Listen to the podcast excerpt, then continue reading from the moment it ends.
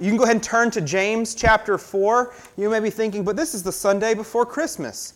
Aren't you going to preach something specifically out of like Luke or something like that? And the answer is no, we're not. Uh, we thought about it this year. Like eh, for the last few years, we've done you know an Advent series where we really specifically kind of get get ourselves prepared. And this year, we just really felt like James is where God is calling us to be teaching the church right now. James is something that's important for us as a church. And so we're just going to continue on through uh, our study of the book of James this morning.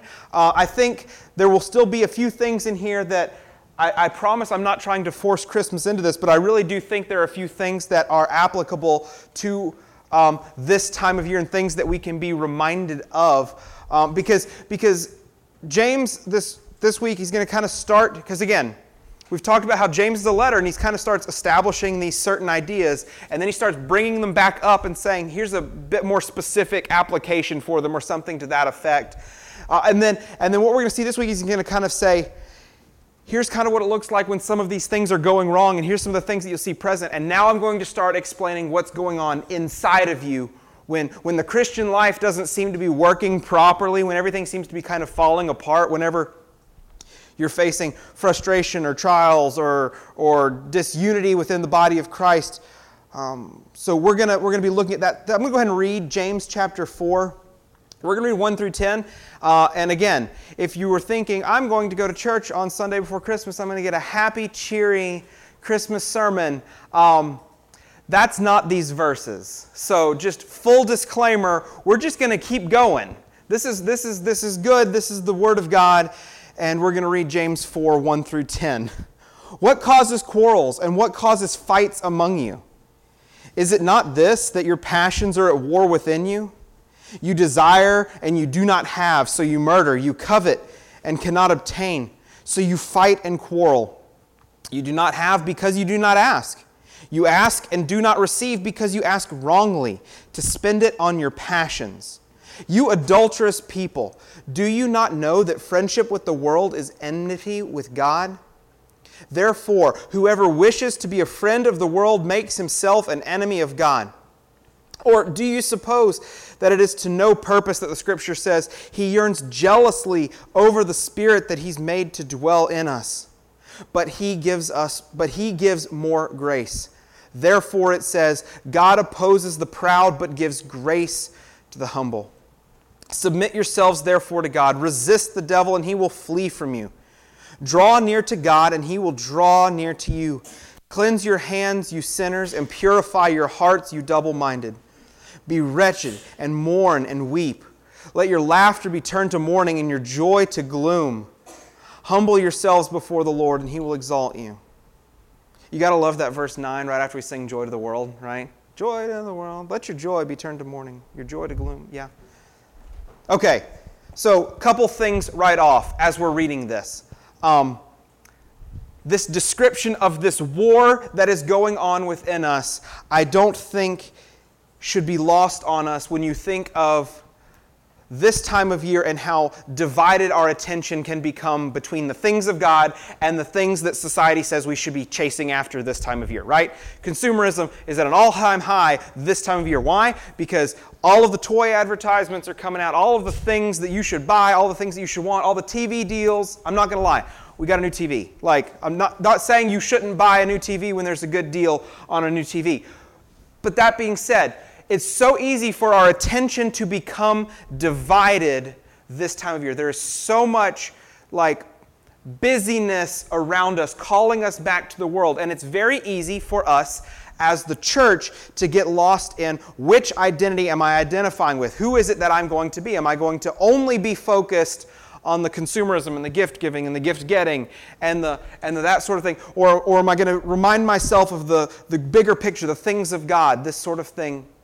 that, that James is reminding us of. See, because here's the thing where have we been, what have we been talking about for the last few weeks? He's been talking about taming the tongue, speaking well, not, not being quick to anger, and all of this. And what he's saying is, when you start misapplying all of those things and you start losing sight of who you're supposed to be, who you are called to be as the body of Christ, what happens? You start having these quarrels and fights among you. You start becoming, you know, disconnected from the rest of the body of Christ. And maybe that's because you're off chasing other things outside of what you should have your attention focused on. Maybe you've lost sight of what should be your greatest love, which should be Jesus, the church, the things he's called you to, the family that he has added us to. Because, because there's a war, what he's saying is there's a war going on within the church between people who have a war going on inside of themselves. Because once we're saved, I prayed about it just a second. Once we're saved, we are given a new identity. We are no longer slaves to sin. We are no longer dead in our trespasses, right? That, that, that identity is gone. Those, those things where we, where we are connected intimately with the world and we're chasing after the things of the world and we're wanting, that, that identity is taken away. We're given a new life. We're given a new identity. We're given a new purpose, new set of passions. It's kind of like that, you know, again, I'm going to tie it back to this time of year. It's like having that realization oh man, it's not just about getting presents on Christmas, right?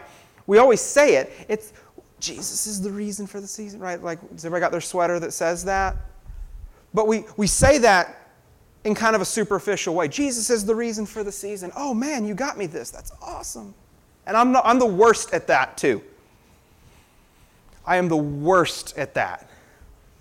But, but there's like two sides of us that are, that are at war, and it's, and it's this idea of who is winning. And, and when this war is happening, and you have some who are, who are, who are feeling connected closely to God and those who are feeling disjointed and disconnected from God, it's not a surprise that what James is describing here is happening. What causes quarrels? What causes fights among you? Is it not this that your passions are at war within you? So, so I think because, because there's so much busyness this time of year, and, and, and all of the jokes always tend to get made. Oh, it's time to, it's, it's Thanksgiving. We're going to go get together with the family and we're going to yell at each other about politics or whatever it may be. Whatever it is that your family may tend to disagree with. Maybe you're going to debate movies. Maybe you're going to debate, debate TV shows. Maybe you're going to debate who made the mashed potatoes correctly or incorrectly. I don't know. Whatever it's going to be, there's going to be some sort, like that we have this mentality of we come together and then there's frustration Maybe that's not true in your family. I'm sure all of us, I mean, I was grumpy this morning. Like, we all have grumpy times. Yeah, my whole family's not a guess. He was very grumpy this morning. I'm great now. I've had some Diet Mountain Dew. We're good to go. But, but this, it should, what, what, what James is saying is it shouldn't be surprising when you come together and you are disconnected if within you this struggle between am I following Christ or am I following the things of the world? Which identity is pulling at me the hardest and which one am I continuing to follow?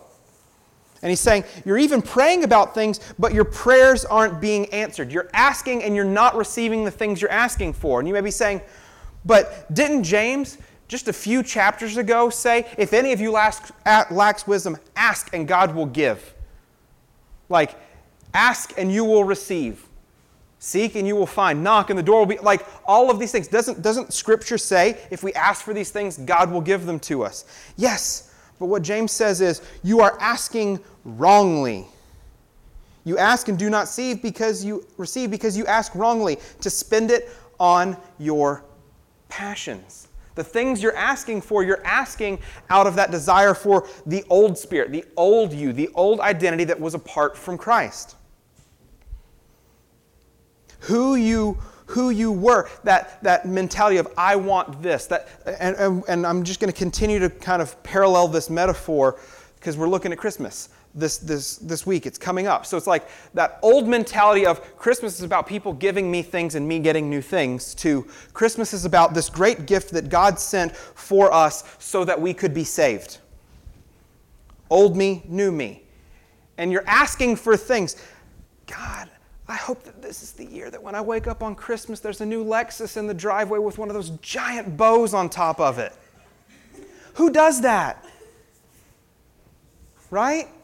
That's what I'm praying for. And then you get out there on Christmas morning No Lexus. Not even a Pinto. right? Like nothing, right? And so then you say, well, God didn't answer my prayer, therefore I'm mad at God, therefore God isn't real, therefore, you know, whatever it may be. But he's saying, you're asking for the wrong things. You're asking in the wrong way. The things you pray about that are according to my will, the things that I say I want to give you, those things that you pray for, those are the things that God is going to 100% answer yes.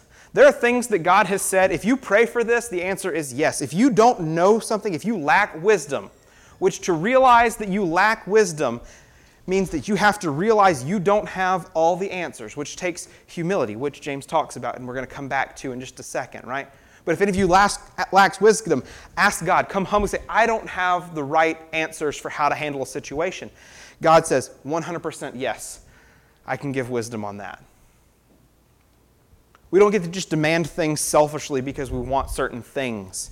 We don't get to say, I really want that Lexus, or I really want this, or I really want that. And if I don't get it, I'm going to stomp my feet and be pouty. That would cause quarrels within us, right? Makes, makes it not too surprising. Well, I didn't get the thing I wanted, therefore I'm grumpy. Therefore, the person who gave me things is now grumpy with me because they didn't like the things. That... Do you see how all of this tends to work together? When we are at war, when that war within ourselves, that separation between who we were and who we are, are fighting. Because we've been called out of this world. We've been called into a new family. We've been given a new set of passions, a new set of desires.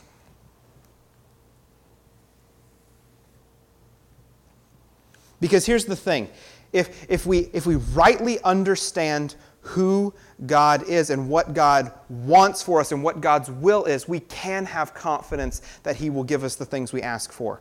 This is going to be on the screen. 1 John 5 14 through 15 says, And this is the confidence that we have toward Him, that if we ask anything according to His will, He hears us. And we know that if He hears us in whatever we ask, we know that we have the requests that we have asked of him. That is the kind of confidence that comes from somebody who is not at war with what they should be passionately desiring. I know what I want. I want the will of God. What is the will of God? I want him to accomplish that. God says, Yes. This thing will make me happy. I want it. God says, No, you don't need that.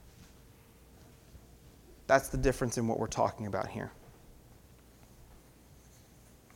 And so then James cautions us. So, so the first thing he says is you see all these quarrels and you see all these unanswered prayers, it's because you're praying for the wrong things. But he says, you're divided within yourself because you want the wrong things. Because, because becoming too close to the world is essentially having an affair against God. And this is where it gets really, just, just really easy for me to preach through. Like this, I was like, wow, this is going to come up right before Christmas. This is going to be a fun set of verses to talk about. But, but here's the thing He says, he calls them in verse 4 You adulterous people.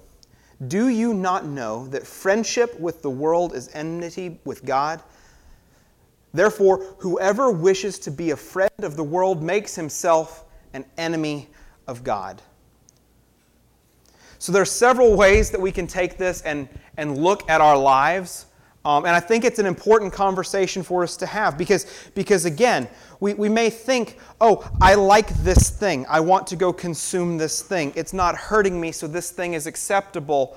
But if that thing is taking all of my attention away from the things of God, if that thing is taking my attention away from, from being close to the church the body of Christ, if that thing is actually leading me towards sin. That thing is bad for me, and that thing is actually dividing my relationship with God and putting me at odds with Him. And if, and if I desire the things of the world more than I desire God Himself, then that's just evidence that my heart really isn't after Him, and I'm still in love with the world.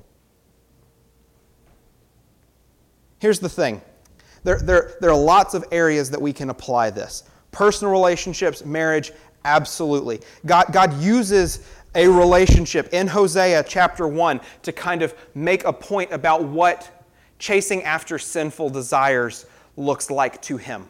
Like when we go after the thing, like when, because he's talking about Israel.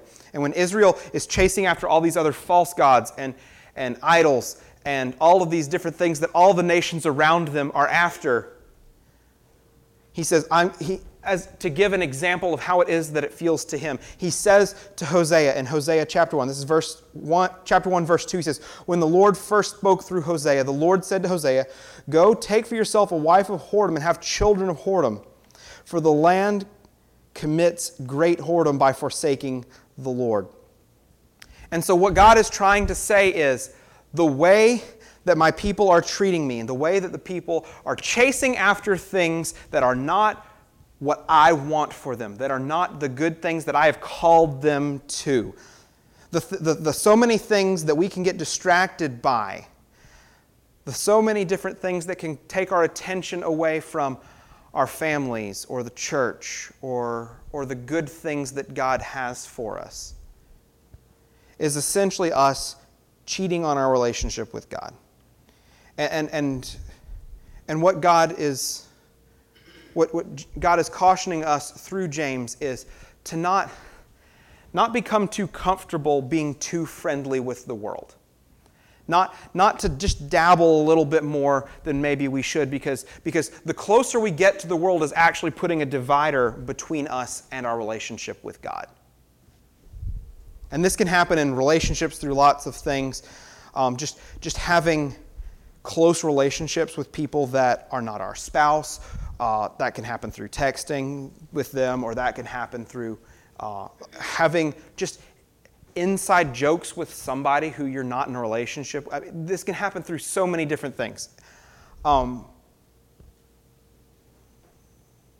but I think we need to be aware of because I, I, want to apply this practically to our lives as well. I don't want this just to be thinking, how does this affect our relationship with God? But, but we practice this in our relationships with our spouse or with our family or anything. And, and, and anything that begins to pull your attention away, anytime you, can, you find um, intimate community, intimate connection with somebody in an inappropriate way, that is pulling your attention away, pulling your focus away from something that God has that is good for you. This is not too different from why God, and, and we read Deuteronomy several months ago on Sunday nights. This is why God um, specifically said to Israel when he was sending them into the land that he had promised them, into the land of Canaan, saying, This is going to be your place. I'm calling you out. You're going to be my people. I'm going to be your God. He gave them a very specific set of instructions. This is Deuteronomy chapter 7. I'm going to read 1 through 6. It says, When the Lord your God brings you into the land that you are entering to take possession of it, and clears away many nations before you the Hittites, the Girgashites, the Amorites, the Canaanites, the Perizzites, the Hivites, and the Jebusites, seven nations more numerous and mightier than you. And when the Lord your God gives them over to you, and you defeat them, then you must devote them to complete destruction. You shall make no covenant with them and show no mercy to them. You shall not intermarry with them, giving your daughters to their sons or taking their daughters for your sons, for they would turn away your sons from following me to serve other gods. Then the anger of the Lord would be kindled against you, and he would destroy you quickly. But thus shall you deal with them. You shall break down their altars, and dash to pieces their pillars, and chop down their Asherim, and burn their carved images with fire. For you are a people holy to the Lord your God. The Lord your God has chosen you to be a people for his treasured possession out of all the peoples who are on the face of the earth. That is what God calls us to when he calls us to be his people. And right before we go any further, I want to say this does not mean that we are not still meant to go and take the gospel to the world. His concern for his people was if you begin to mix your culture with the culture of the people that are here in this land that I am giving to you, your heart will be turned away. If you are, if you are too friendly, if you are friends with the world around you, this is going to be dangerous for you. You will not remain holy, and then I will have to punish you, which we all know is exactly what happens because they did not follow through on this command that God had called them to. And I think that last verse is so important. For you are people holy to the Lord your God. That calling applies to the church as well. This doesn't mean we're, we're called to go out into the world and kill everybody and devote them to destruction so that only we are the ones that are left. That's, that's not what we're saying here. That would be a really weird Christmas sermon as we all go out with our torches and pitchforks and just, we wouldn't last very long. We're, we're a scrappy bunch, but man, I, I wouldn't do so well. Moving on, moving on. Thank you. Thank you for that.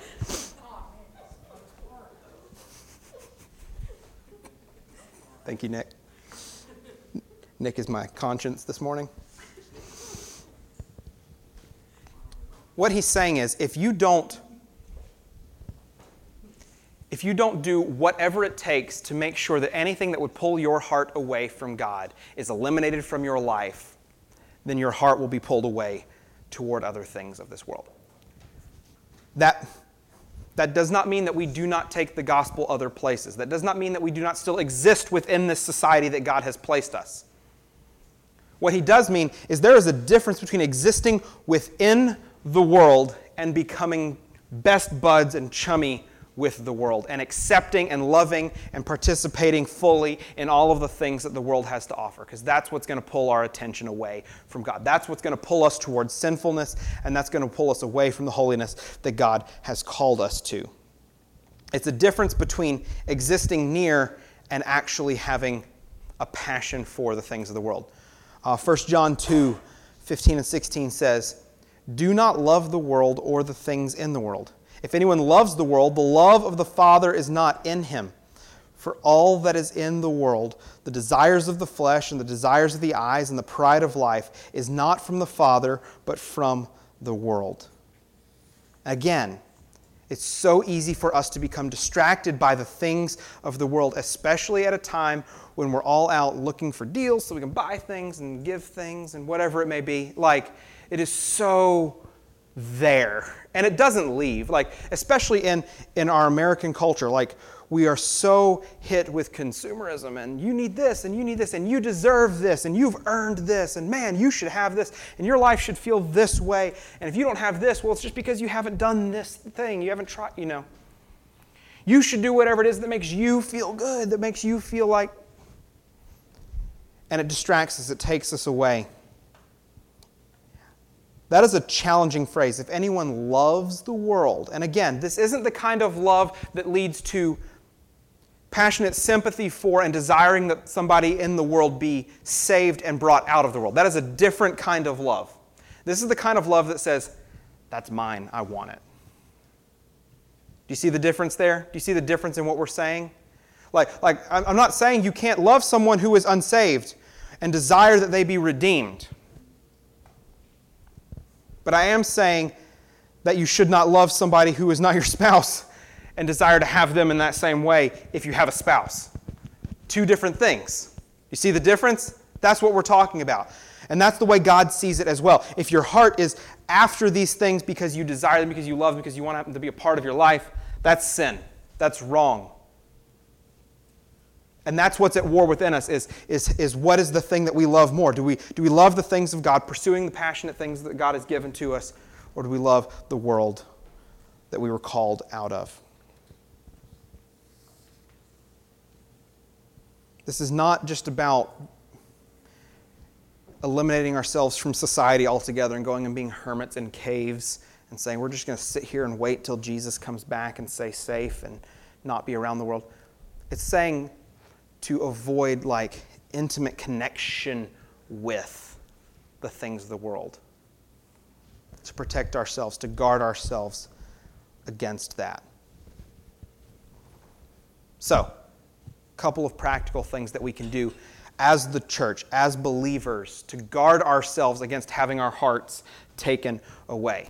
I'm going to read a passage from 1 Corinthians 7 5, which is talking about a relationship, like a physical relationship between a husband and a wife. But we're going to apply this to multiple areas of our lives. So 1 Corinthians 7 5 says, Do not deprive one another, except perhaps by agreement for a limited time, that you may devote yourselves to prayer.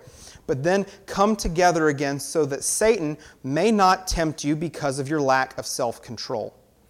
What Paul is, is, is urging the church here is to say, take the good things of God that he has given you and fill your life with them so that you will not be tempted to go outside to find things that are pleasurable for you.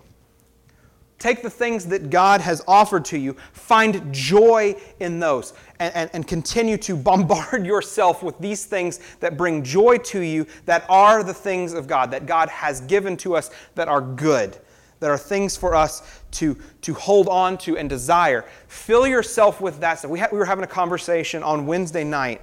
Um, uh, we've been watching some different videos and then having some discussions about whatever the video is. It's like usually like a two to five minute video just something to kind of spark some discussion. This week we were talking about uh, just the idea, the concept of joy as a command of God. That, that God says in Philippians, rejoice in the Lord always. I'll say it again, rejoice. Like that's a command for the church to be joyful. Um, and so we were, we were talking about how to apply that sort of thing. And, and, and it really, we were trying to figure out how do we grow in this? How do we get better at being joyful as a people? when so much that goes on around us is sad or so much that goes on around us is, is frustrating or painful. Um, how do we do that? And we said we have to continue to remind ourselves of the truth of the gospel, the truth of what Jesus has done. And we have to continually building one another up, reminding each other of how God has been working in our lives and, and saying, I have seen Jesus do this through you. I've seen you accomplish this thing that you might not have thought originally possible, but the, by the power of the Holy Spirit, He's changed you in this way. And we need to be encouraging and filling each other up with all these things that we can be joyful about. And it's that same concept that we're talking about here putting, putting things that are true, that are good, that fill us with joy, or things that, that pull us toward pursuit of God, putting those things in our lives as much as we can. That can be being in the Word of God. That can be being with the body of Christ. That can be participating in things with your family that God says, these are good. Spend time together and rejoice in me. It could be having a meal together. Like all of these things that we do God has given to us for His glory, and we should, we should see those things as opportunities to be reminded of what it is that God has done. Because when we see what God has done, when we see what He has accomplished, when we see what He desires to do through His people, when we see the A B comparison of what our life was prior to God and what our life is after we have been saved, when we can see that contrast, it becomes no contest as to which side of the war within us we should want to see win. Right? There's, there's no choice in this. There, there's only pursuit of God. So we should fill ourselves with good things that keep our focus on the things of God. The last thing that James gives us that we should do to, to see this war within us begin to, to end is to repent when we realize we have failed in this area. Right?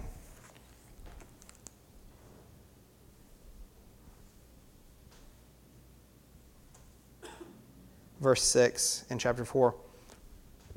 But he gives more grace. Therefore it says, God opposes the proud, but gives grace to the humble. Submit yourselves, therefore, to God. Resist the devil, and he will flee from you. Draw near to God, and he will draw near to you. Cleanse your hands, you sinners, and purify your hearts, you double minded. Be wretched and mourn and weep. Let your laughter be turned to mourning and your joy to gloom. Humble yourselves before the Lord, and he will exalt you. Pride is a demonstration of us saying, we can handle both things, is essentially what James is getting at. When he's saying, let your, let your joy turn into gloom, let your laughter turn into mourning. What he's saying is, when, when you're confronted with the fact that this war is going on within you and your desires are to continue to love the things of the world, don't just be cavalier about that. Don't just be, oh, it is what it is. I can like those things and I can still chase after God. Because he's saying that's not the case. When you realize that this is present within you, feel it, repent of it, be humbled, and admit that I still have desires for the things of the world. I'm not just saying it to you, I'm saying this to me as well. Repentance, true repentance, requires humility. We need to be humbled by our need for God. We need to be saddened by the presence of sin within our lives Because, because as we do that, we don't, we don't laugh about, yeah, I know, I did that thing. That was so funny that I did that. No, we shouldn't take these things lightly. James is very serious about this, right? Think about the language that he's been using. He called us adulterous people who love the things of the world and yet claim that we pursue God. We need to be humbled and let go of our self reliance to think that we can, and, and this, this seems to be the thing. If, uh, uh, if you have ever tried to maintain some sort of sin privately just for yourself, this one thing that you're going to hold on to with the world, but isn't going to affect your life with the church, isn't going to affect your family. You think, oh, I got this. I can, I'll just, this is the one sin that I'm not ready to let go of yet, but nobody really knows. It doesn't really affect anybody else. This is, this is just a, my, a me thing. It's not going, you're going through life proudly saying, I can manage this. I can take care of this on my own. I can handle this.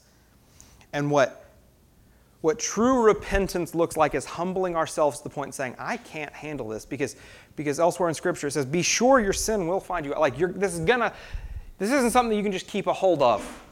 If anything, God knows. He sees everything, and so you're not hiding it from Him, which means He knows right where your heart is, which means no matter what you think you can maintain on the outside, the war is still going on within you. And it's going to take a humbling of yourself to admit, I can't manage my, this load all on my own. I can't make this work on my own. I can't, I can't, I can't convince myself to do the right thing.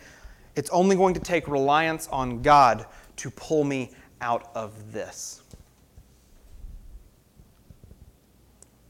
We cannot fix this in ourselves. Verse 6 But he gives more grace. And that's why we celebrate Jesus' birth. That's why we celebrate this time of year, because he gave us grace. In sending his son here, he was saying, I know that there is nothing that they can do to fix this. I'm going to fix this. We've, been, we've said this so many times here at CRC. We've said this so many times from, from Genesis 3:15, from the very beginning when God says, I am going to fix this sin thing. All the way up until what we celebrate this week in three days. That he said, that he sent the one who was going to fix it who would call us out of the darkness and into this marvelous light. It's a demonstration, and it should be a great reminder to us that we can't manage this load on our own. We are in desperate need of God to grow us and change us. And so, and so in just a second, as I pray, I want you to, I want you to look inside yourself and ask, where are you at war within yourself? What are the things of the world that are still pulling you away from the things of God? Where are you still distracted? What are the things that you think you have been able to manage up until this point that you need to humble yourself and admit, I can't fix this in myself. I need the grace of God to come in and help me. And maybe you're going to need to talk to somebody about this. Maybe you're going to need to ask somebody to pray with you about this. Maybe you're going to need to confess some sin to someone else that you have committed a sin against.